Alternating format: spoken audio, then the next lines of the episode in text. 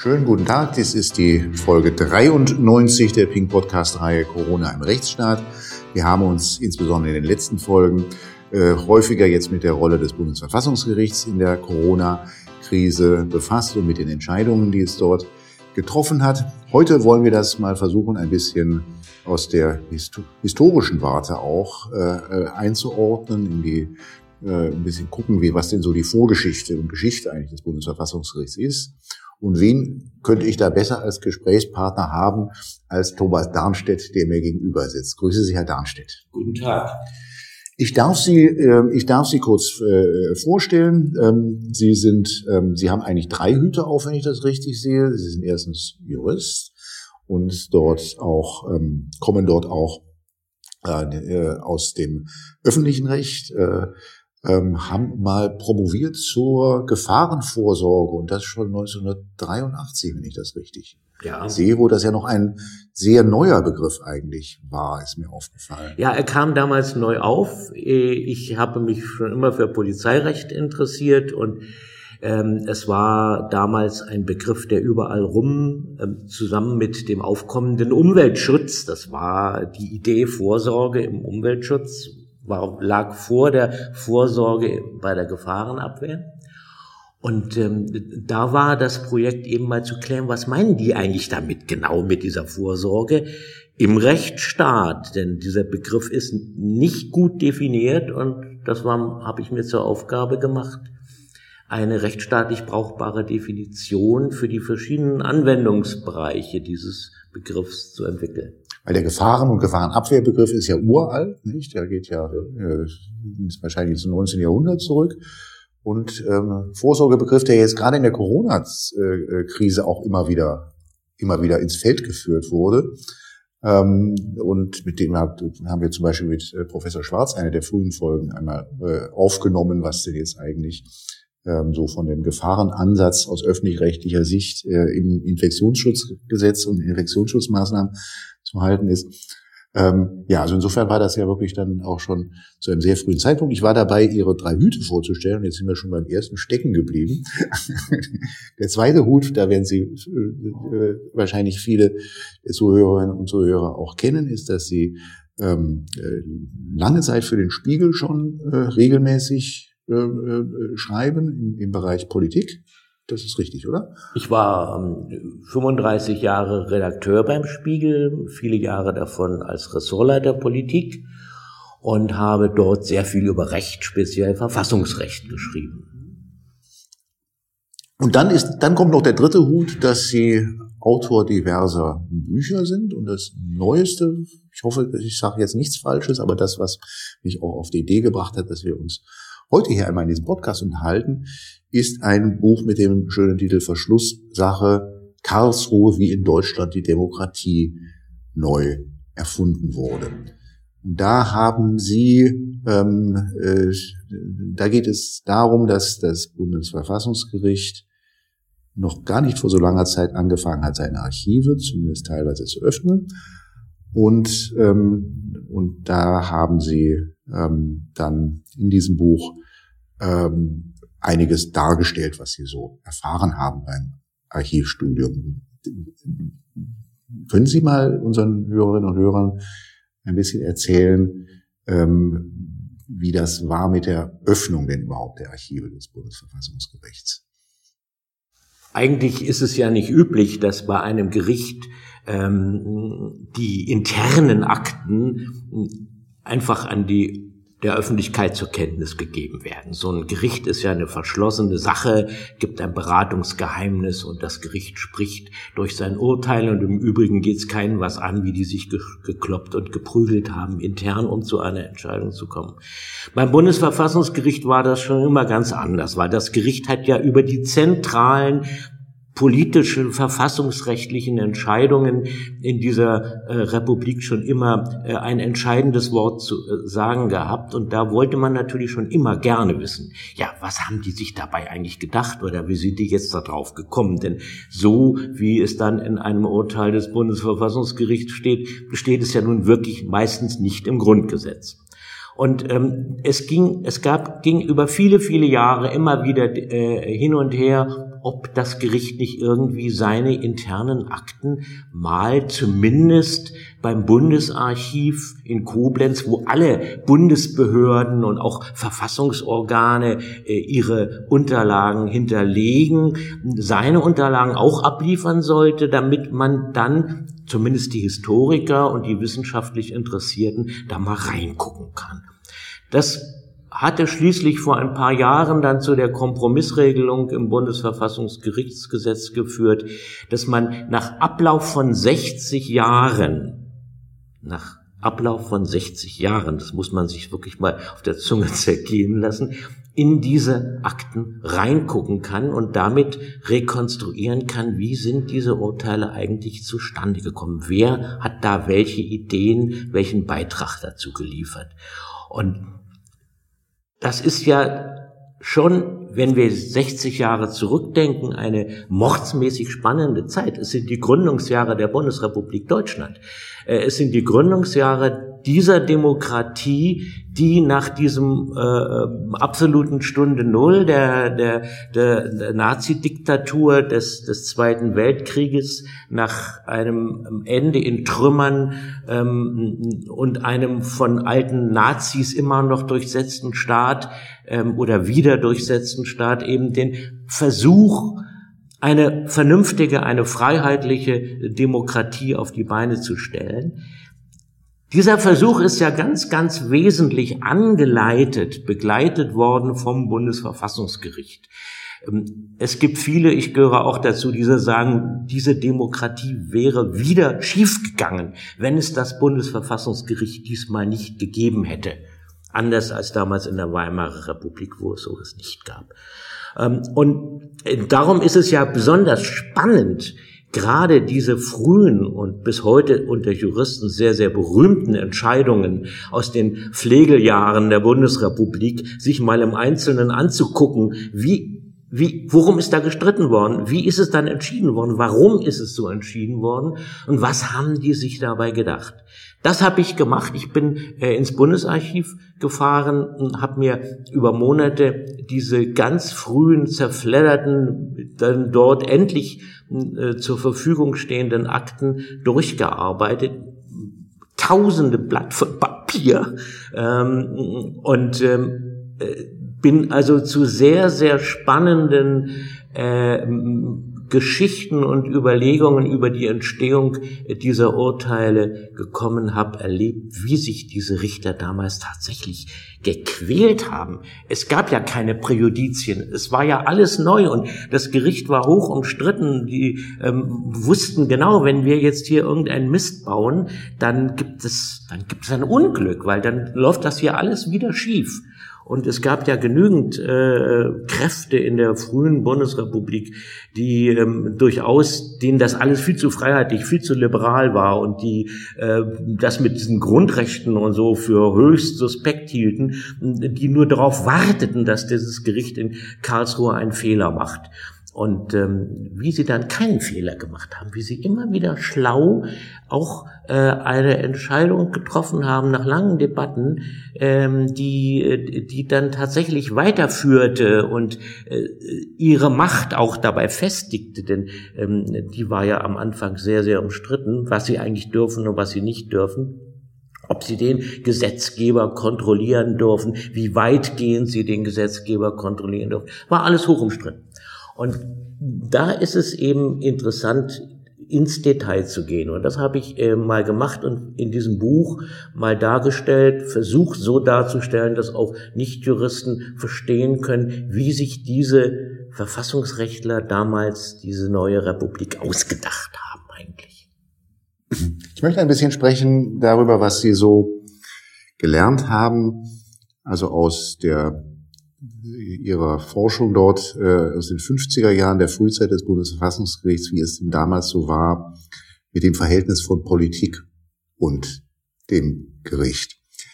Und da habe ich in Ihrem einen NJW-Aufsatz, den Sie ähm, letztes Jahr ähm, äh, geschrieben haben, ähm, so ein schönes Zitat aus einem Votum des Bundesverfassungsgerichtsurteils gefunden von dem damaligen Richter Ellinghaus, Da ging es um den Paragraphen 175 Strafgesetzbuch, nämlich um das damalige, um die damalige noch Strafbarkeit des homosexuellen Sex. Den, das Bundesverfassungsgericht hat damals die Verfassungsbeschwerde abgewiesen. Und da schreibt Ellinghaus in seinem Votum, es ist jedoch nicht Aufgabe des Bundesverfassungsgerichts, über die Berechtigung der Bestrafung homosexueller Handlungen zu entscheiden. Vielmehr ist es Sache des Gesetzgebers, darüber zu befinden, ob die jetzige Gesetzesfassung gerecht und rechtspolitisch abgewogen ist. Wir haben ja jetzt auch gerade in der Corona-Krise immer wieder darüber gesprochen, inwieweit das Gericht, das auf, inwieweit das richtig ist und vielleicht sogar notwendig ist, dass das Bundesverfassungsgericht hier in einer solchen Krisensituation einschreitet. Wie würden Sie die damalige Äußerung dort einordnen? War das so die, das, wie sich das Gericht sich mehrheitlich gesehen hat? In dieser zurückhaltenden Funktion? War das umstritten unterhalb, innerhalb der Richter oder war das eher eine Minderheitsposition? Nein, das war ein Versuch, einer von mehreren Versuchen, das Gericht aus einer ganz großen Bredouille herauszubringen. Die hatten nicht die Courage, die Regelung der Strafbarkeit äh, des Hom der Homosexuelle, Homosexualität ähm, zu kippen. Sie hatten nicht diese Courage, obwohl es verfassungsrechtlich, zumindest wie wir das heute einschätzen würden, überhaupt kein Argument gab, diese Vorschrift zu retten. Die war, wenn man nur das zugrunde legte, was schon damals das Gericht in anderen Urteilen zu anderen Problemen festgehalten hatte über die Auslegung des Grundgesetzes. War das verfassungswidrig, ähm, die Leute wegen ihrer sexuellen Veranlagung oder gar Betätigung strafrechtlich zu verfolgen? Und das Gericht hatte erkennbar nicht die Courage, diesen Schritt, der so ganz gegen den Zeitgeist gewesen wäre, zu gehen. Der Zeitgeist war damals auf schwulen Hatz. Die Homosexuellen galten als Menschen zweiter Klasse. Es war eine aus unserer heutigen Sicht wirklich nicht mehr nachvollziehbare äh, Furcht in der Bevölkerung, im Volk, dass der saubere deutsche Junge oder das ordentliche deutsche Mädchen Schaden erleiden könnten in ihrer sittlichen Haltung ähm, von diesem Treiben der äh, homosexuellen Männer. Immer nur Männer. Es ging immer nur um die Männer. Ähm, und äh, es gab, es gab bis hin zu so Ideen, das könnte anstecken oder sowas. Und wie kann man sein Kind davor bewahren, in den furchtbaren Einfluss dieser homosexuellen Neigungen, Lüste zu kommen? Also, mein Eindruck war, das Gericht hatte eine furchtbare Angst davor, äh, eine Entscheidung, die eigentlich verfassungsrechtlich zwingend geboten war zu treffen, nämlich dieses Gesetz zu kippen. Äh, und sie haben alle möglichen Wege, so zeigen die Akten, gesucht, um äh, der Sache irgendwie zu entgehen. Und ein Weg schien der, den der Richter Ellinghaus in einer relativ frühen Äußerung, die ich da zitiert habe, ähm, genannt hat, nämlich wir machen ähm, das nicht, weil wir Respekt vor den Entscheidungen des Gesetzgebers haben. Der Gesetzgeber hat äh, diesen Paragraphen 175, er stammt zwar aus vorgrundgesetzlicher Zeit, ähm, aber er hat ihn ja, äh, wie auch die anderen Vorschriften des Strafgesetzbuches, die ja auch alle viel älter sind, in die deutsche, in die bundesdeutsche Rechtsordnung äh, äh übernommen. Folglich müssen wir es so behandeln wie eine wertende Entscheidung des Gesetzgebers und vor der müssen wir Respekt haben. Wer sind wir denn beim Bundesverfassungsgericht, dass wir den Gesetzgeber in seiner äh, Weisheit über das, was gerecht ist, korrigieren können? Das war ein Versuch eines Ausweges, den sie dann letztlich aber nicht gewählt haben, weil das wäre schon ähm, sehr, sehr fragwürdig gewesen und diese Argumentationslinie hat sich ja auch später nicht durchgesetzt.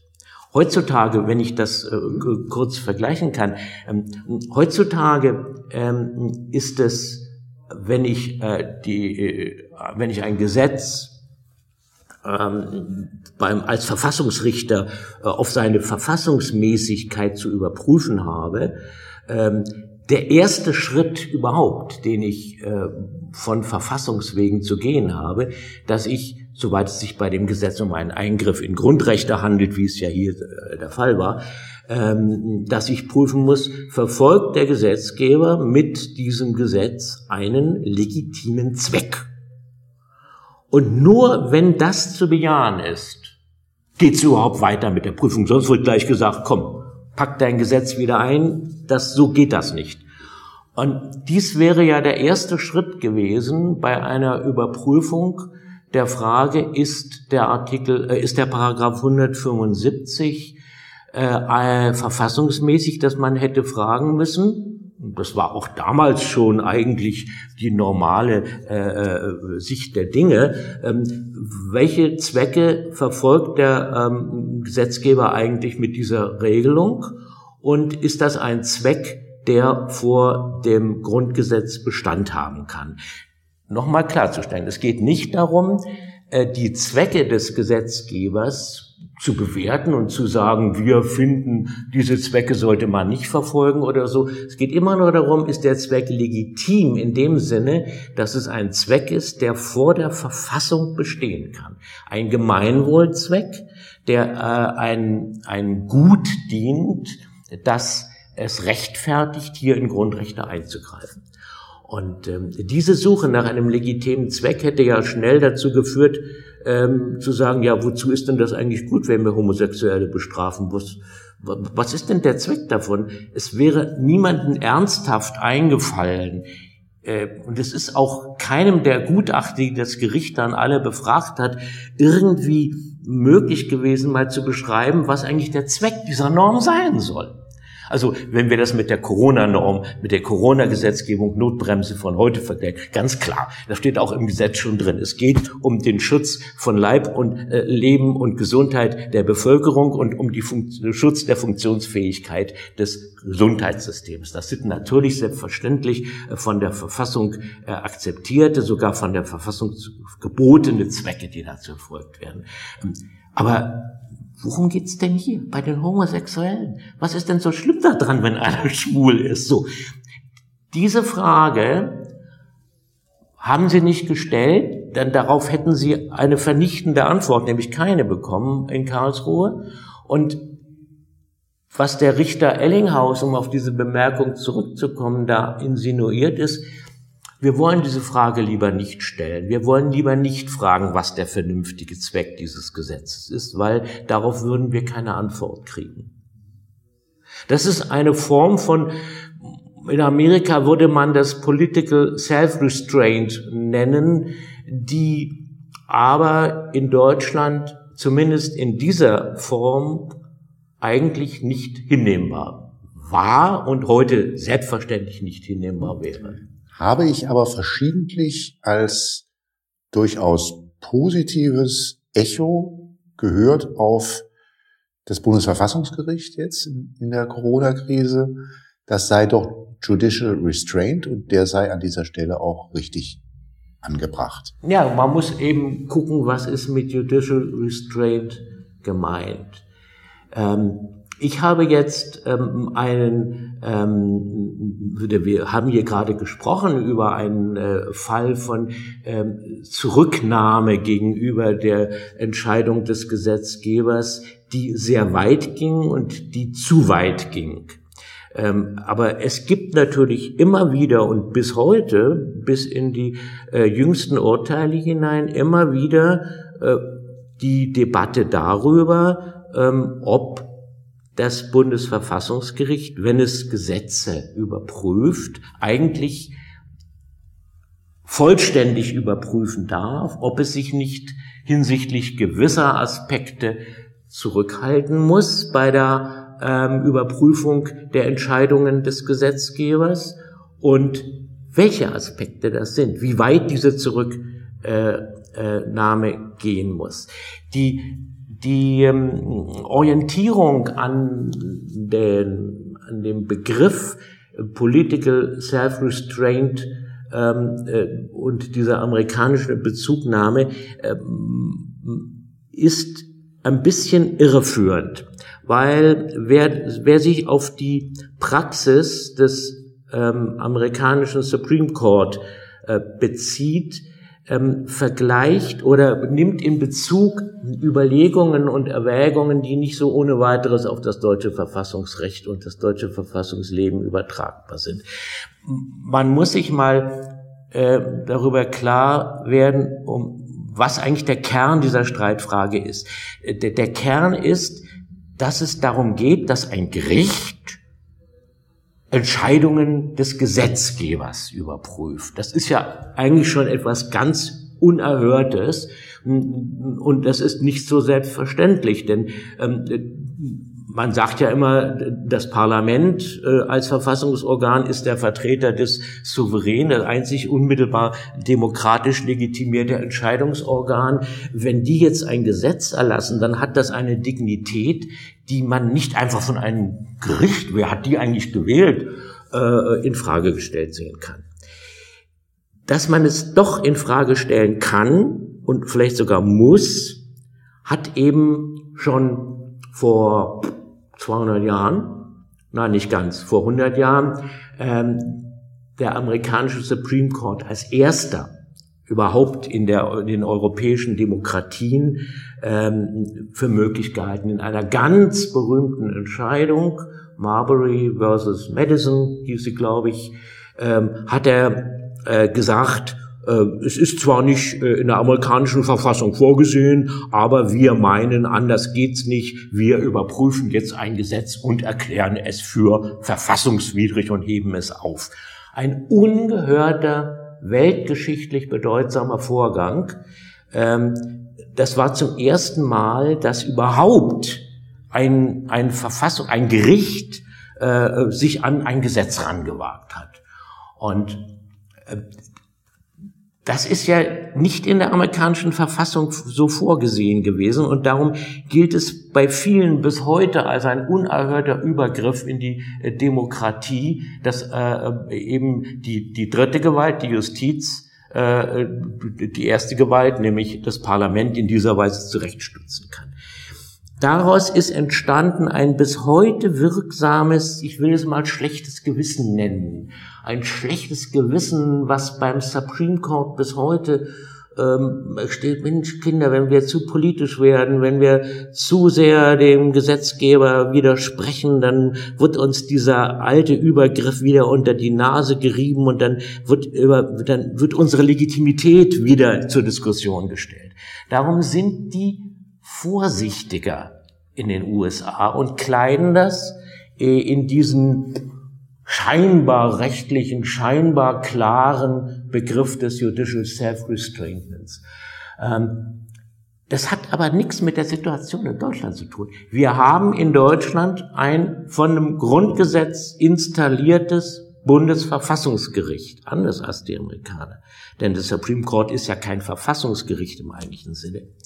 Wir haben ein Bundesverfassungsgerichtsgesetz und sowohl im Grundgesetz wie auch im Bundesverfassungsgerichtsgesetz, das ja der Gesetzgeber, also die erste Gewalt, erlassen hat, steht drin, dass das Bundesverfassungsgericht Gesetze kippen kann.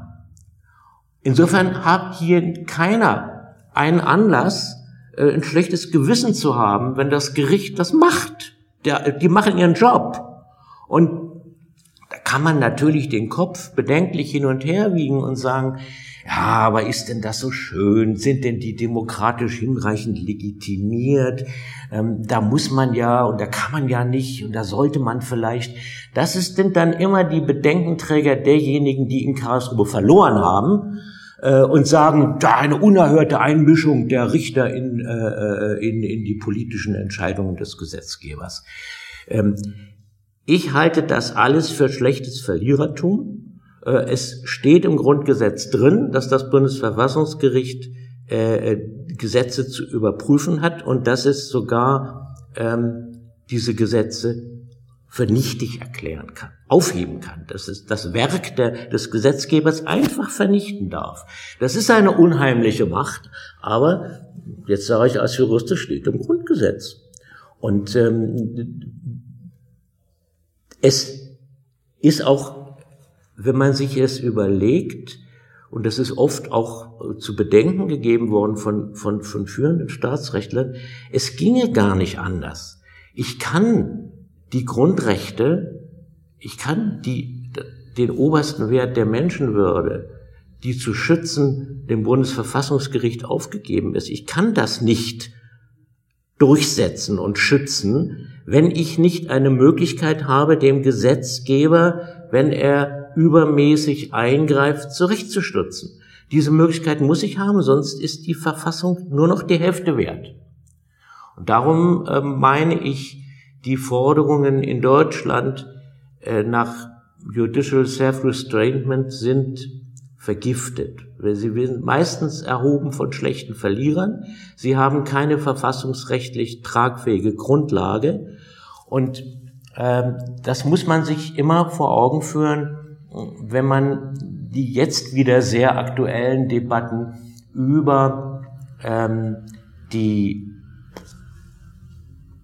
Zurückhaltung äh, führt, die das Gericht gerade in jüngeren Entscheidungen öfter hinsichtlich der den Bewertungen des Gesetzgebers übt. Denn auch das Bundesverfassungsgericht äußert ja an vielen Stellen, zuletzt wieder im Notbremseurteil, ausdrücklich, es gäbe einen Einschätzungs Spielraum des Gesetzgebers, wo sie sich zurückhalten, wo sie nur äh, begrenzt überprüfen, was äh, der Gesetzgeber entschieden hat. Also es wird immer der Eindruck erweckt, ähm, dass äh, Gericht Räume äh, dem Gesetzgeber eine Art Freiraum ein, in dem er unkontrolliert äh, wirken kann unkontrolliert Eingriffe in unsere Freiheiten beschließen kann. Tja, also den Eindruck erwecken sie manchmal. Aber es würde sich eigentlich lohnen, sich das genau anzugucken. Und ich meine nämlich, wenn man sich genau anguckt, was meint eigentlich das Bundesverfassungsgericht, wenn es von einem Einschätzungsspielraum des Gesetzgebers spricht, dann kommt man dahinter, dass das eigentlich was ganz Normales ist. Dass das äh, nichts ist, was in irgendeiner Weise mit der politischen Zurückhaltung in der amerikanischen Art dem Gesetzgeber gegenüber zu tun hat, sondern äh, dass das einfach ähm, die äh, mehr rechtstechnische äh, Anerkennung ist, dass sich gewisse Dinge, die zu entscheiden der Gesetzgeber äh, befugt ist, jetzt in, in, im Nachhinein nicht nochmal irgendwie weiter untersuchen lassen. Wir haben, jetzt spreche ich mal als, ähm, als alter Polizeirechtler, ähm, wir haben dieses Phänomen im Recht, im Rechtsstaat ganz oft, dass wir gar nicht nur gegenüber dem Gesetzgeber, sagen, es gibt hier Handlungsspielräume, die einfach praktisch bestehen müssen und gerichtlich nicht überprüft werden können, weil sonst, sonst kommen wir nicht weiter. Also zum Beispiel im Polizeirecht. Ähm, darf ein Polizist, darüber habe ich sehr viel geschrieben, auch darf also ein Polizist handeln und in, in die Freiheitsrechte von jemandem eingreifen, wenn eine Gefahr besteht. So steht es im Polizeirecht. Ähm, Frage, bestand denn eine Gefahr? Das kann ich vor Gericht überprüfen. Ähm, was wird der Richter machen? Der Verwaltungsrichter, der sich jetzt hinsetzt und überprüft, ob eine Gefahr besteht. Der prüft, ob zu dem Zeitpunkt, da dieser Polizist seine Entscheidung getroffen hat, äh, eine Prognose möglich war, die äh, das baldige Eintreten eines Schadensereignisses, so wird Gefahr definiert, äh, wahrscheinlich erscheinen ließ. So. Es käme ja kein Mensch auf die Idee, kein Richter jedenfalls, auf die Idee zu sagen, diese Prognose treffe ich jetzt als ähm, als Richter. Wieso? Quatsch. Es geht doch nicht darum, ob jetzt eine Gefahr droht, sondern es geht doch darum, ob als der Polizist gehandelt hat eine Gefahr. Also muss man doch gucken, war der Polizist berechtigt, äh, aufgrund der ihm zur Verfügung stehenden Informationen aus damaliger Sicht eine Gefahr anzunehmen und äh, konnte er dann entsprechend agieren. Und ähm, darum sagt man im Polizeirecht, der Gefahrbegriff sei etwas Subjektives, weil er nämlich aus der Sicht des handelnden Polizeibeamten ist. So, was ich damit sagen will, ist, wenn wir gerichtlich staatliches Handeln, eingreifendes Handeln überprüfen, dann gilt ja nicht nur bei Gesetzen, dass wir ähm, die Erkenntnismöglichkeiten, die die staatliche Instanz hatte, egal ob das ein Gesetzgeber oder ein Polizeibeamter auf der Straße bei einem Demonstrationseinsatz ist, ähm, dass wir diese, äh, dass wir diese ähm, Handlungsvoraussetzungen, ob die Vorlagen, äh, danach überprüfen müssen, was damals galt und damals erkennbar war. Und wenn man sich das, wenn man sich das äh, Notbremseurteil des Bundesverfassungsgerichts mal ganz genau anguckt, dann wird genau das dort gemacht. Die Richter gucken bis ins Detail, ob der Gesetzgeber sich, als er diese große ähm, Gefahr äh, einer Beeinträchtigung unseres Gesundheitssystems und des massenhaften Ausbrechens von, von, äh, von, von Krankheitsfällen äh, eingeschätzt hat in ihrer Bedeutung und in ihrer Schwere, ob er da die richtigen Informationen zugrunde gelegt hat und eine vernünftige äh, Prognose gestellt hat. Das ist die Einschätzung. Und natürlich hat er da einen Spielraum. Der Spielraum besteht darin, dass er dann sagen muss, ja, das schien mir wahrscheinlich.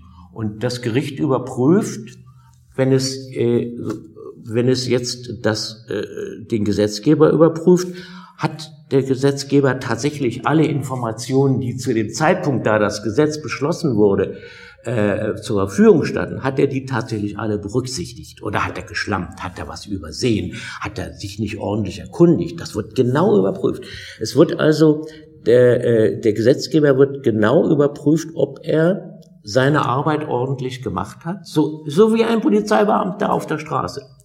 Und wenn das Gericht das äh, feststellt, wie es das hier nun im Falle von der Notbremse-Gesetzgebung getan hat, dann sagt es, okay, dann, dann ist das in Ordnung. Es bringt ja nichts, wenn wir als Gericht ähm, zwei Jahre später hin, uns hinstellen und sagen, wir wissen aber, wie man es damals hätte anders sehen können. Wir haben ja damals uns gar nicht damit beschäftigt. Wir können es ja gar nicht beurteilen.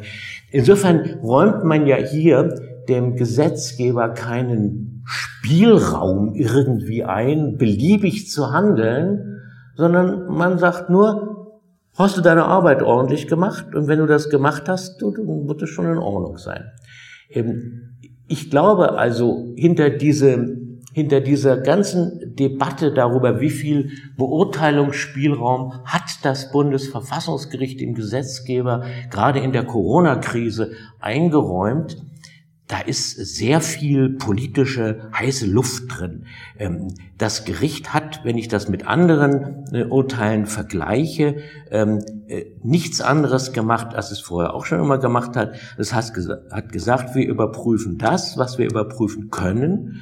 Und äh, wenn es um Erkenntnisfragen geht, ähm, dann gucken wir, welche Erkenntnismethode hat der Gesetzgeber oder hat das Gesetz damals zugrunde gelegt und äh, wir sind ja auch nicht klüger, wir wissen ja auch nicht, was die Wahrheit ist, sondern wir können ja immer nur gucken, ob die ordentlich nach der Wahrheit gesucht haben.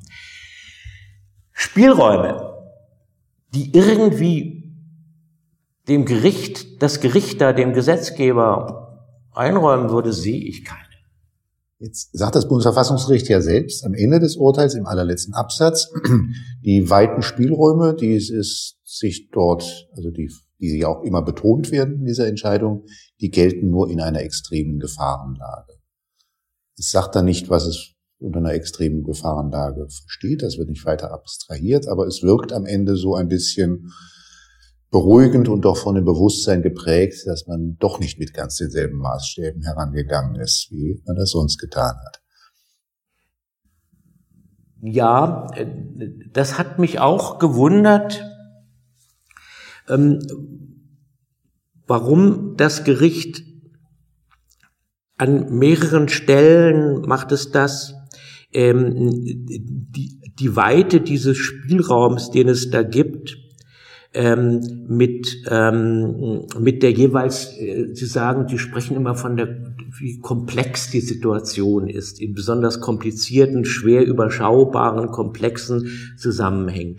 Ähm, ich meine, diese Rede vom, vom ähm, Spielraum, der da äh, entsteht, ähm, das ist eben irritierend, möglicherweise auch absichtlich. Ich halte es für denkbar, dass das eine Ausdrucksweise des ähm, Verfassungsgerichts ist, die eine gewisse Höflichkeitsform gegenüber dem Gesetzgeber ist oder auch den Leuten Zucker geben soll, die sagen, die sollen sich nicht einmischen hier, das ist, äh, das ist äh, politische Entscheidungen gehen das Gericht nichts an.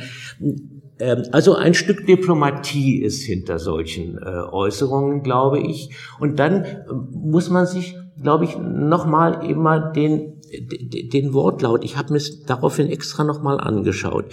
Ähm, Sie sprechen an keiner Stelle von einem Beurteilungsspielraum oder gar von einem Abwägungsspielraum, sondern Sie sprechen immer nur von einem Einschätzungsspielraum. Und ich meine, dass Sie damit auf genau das rekurrieren, was ich vorhin versucht habe zu skizzieren, nämlich diese mehr epistemische Frage, woher wissen wir, was wahr ist? Ähm, letzten Endes ist die Frage, ob eine Gefahr besteht, eine Einschätzungsfrage. Und darüber gibt es keine objektive Wahrheit, die ich als Gericht äh, überprüfen kann, sondern es geht immer nur um Einschätzungsfragen. Im, im gesamten ähm, Immer wenn wir Tatsachen beurteilen, ähm, Situationen beurteilen, die nicht unmittelbar evident sind, und zwar permanent evident sind, so dass sie für das Gericht in gleicher Weise evident sind, wie für den, über dessen Entsch äh, Entscheidung zu befinden ist. Also in, in den allermeisten Situationen haben wir, sind wir angewiesen auf die Einschätzung von Personen, über die wir zu urteilen haben.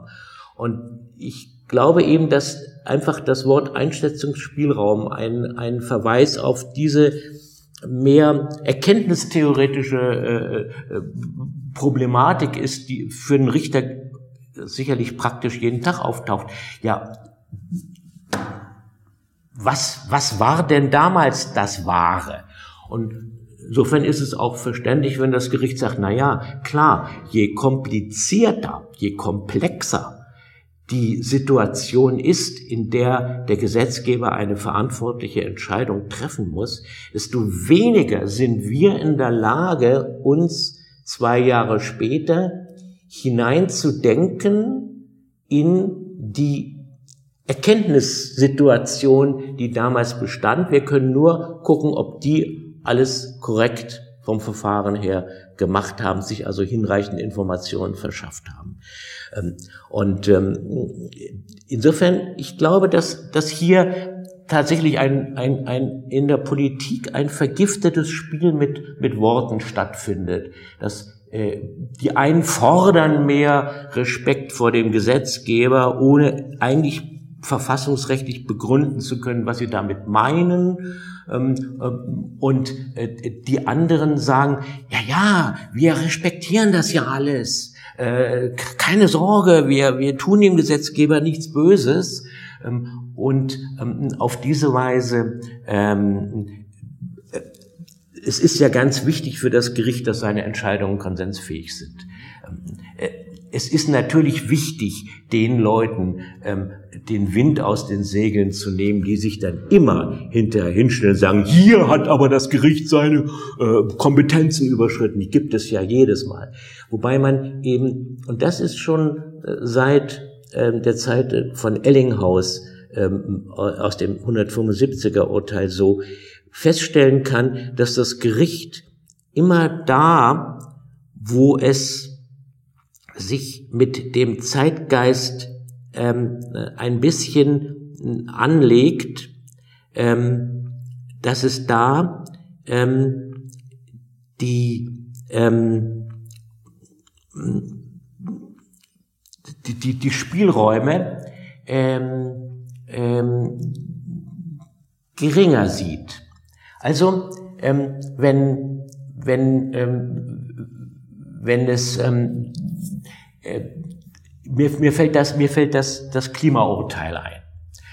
Das Klimaurteil ist ja nun tatsächlich der massivste Übergriff in die äh, Freiheiten des Gesetzgebers, den wir seit, seit, seit vielen Jahren erlebt haben. Ähm, und, ähm, aber dieses Urteil ist eigentlich voll auf der Linie des Zeitgeistes.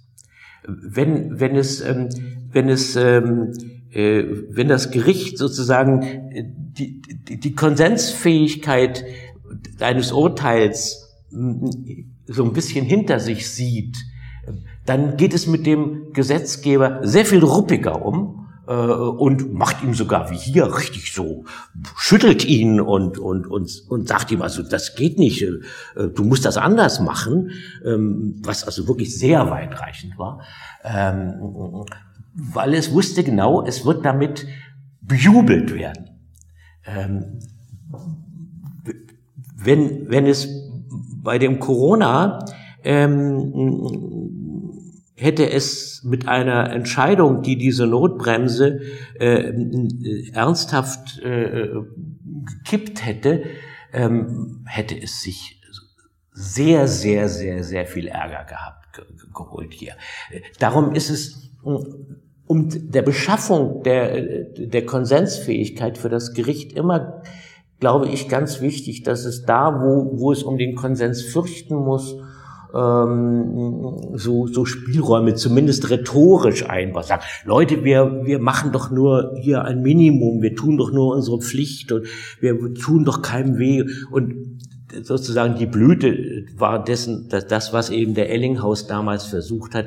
Die, die, die hätten einfach für die hätten einfach für ein, ein Urteil, das, äh, das den 175 gekippt hätte, die wären, äh, die hätten so eine blutige Nase sich geholt. Sie wären von allen in Bann und Acht getan worden.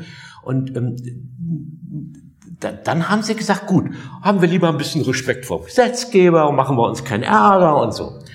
Ähm, also äh, das hat so eine, so eine regulierende Funktion und ähm, man, man muss sich das klar machen. Ich glaube, es ist ähm, ein, ein Irrweg des Verfassungsrechts, äh, hier weiter über äh, Spielräume des Gesetzgebers äh, bei Eingriffen in grundrechtliche Freiheiten äh, nachzudenken. Da gibt es keine Spielräume und es gibt auch keinen Grund, ihm welche einzuräumen. Ich glaube, das wird eine spannende Aufgabe für einen Historiker im Jahre, hoffentlich rechne ich es jetzt richtig, 2081, wenn sich nämlich die Archive öffnen für die Voten der Richter zur Bundesnotbremse und zum Klimaschutz. Vielleicht einmal anhand dieser internen äh, Dokumente, die dann 2081 im Archiv frei werden, nachzuzeichnen, ob das vielleicht die Gemeinsamkeit ist der Entscheidung zum Klimaschutz und der Entscheidung zur Bundesnotbremse, dass sie so unterschiedlich sie im Ergebnis und in ihrer Begründung ausgefallen sind, dass sie doch beide jedenfalls nicht gegen den Zeitgeist gegangen sind. Herr Darnstedt, ich darf, darf Ihnen herzlich danken. Wir sind leider schon am Ende unserer Zeit. Ja. Noch ganz viel, wo mich noch, was mich noch interessieren würde. Ähm, aber ja, herzlichen Dank.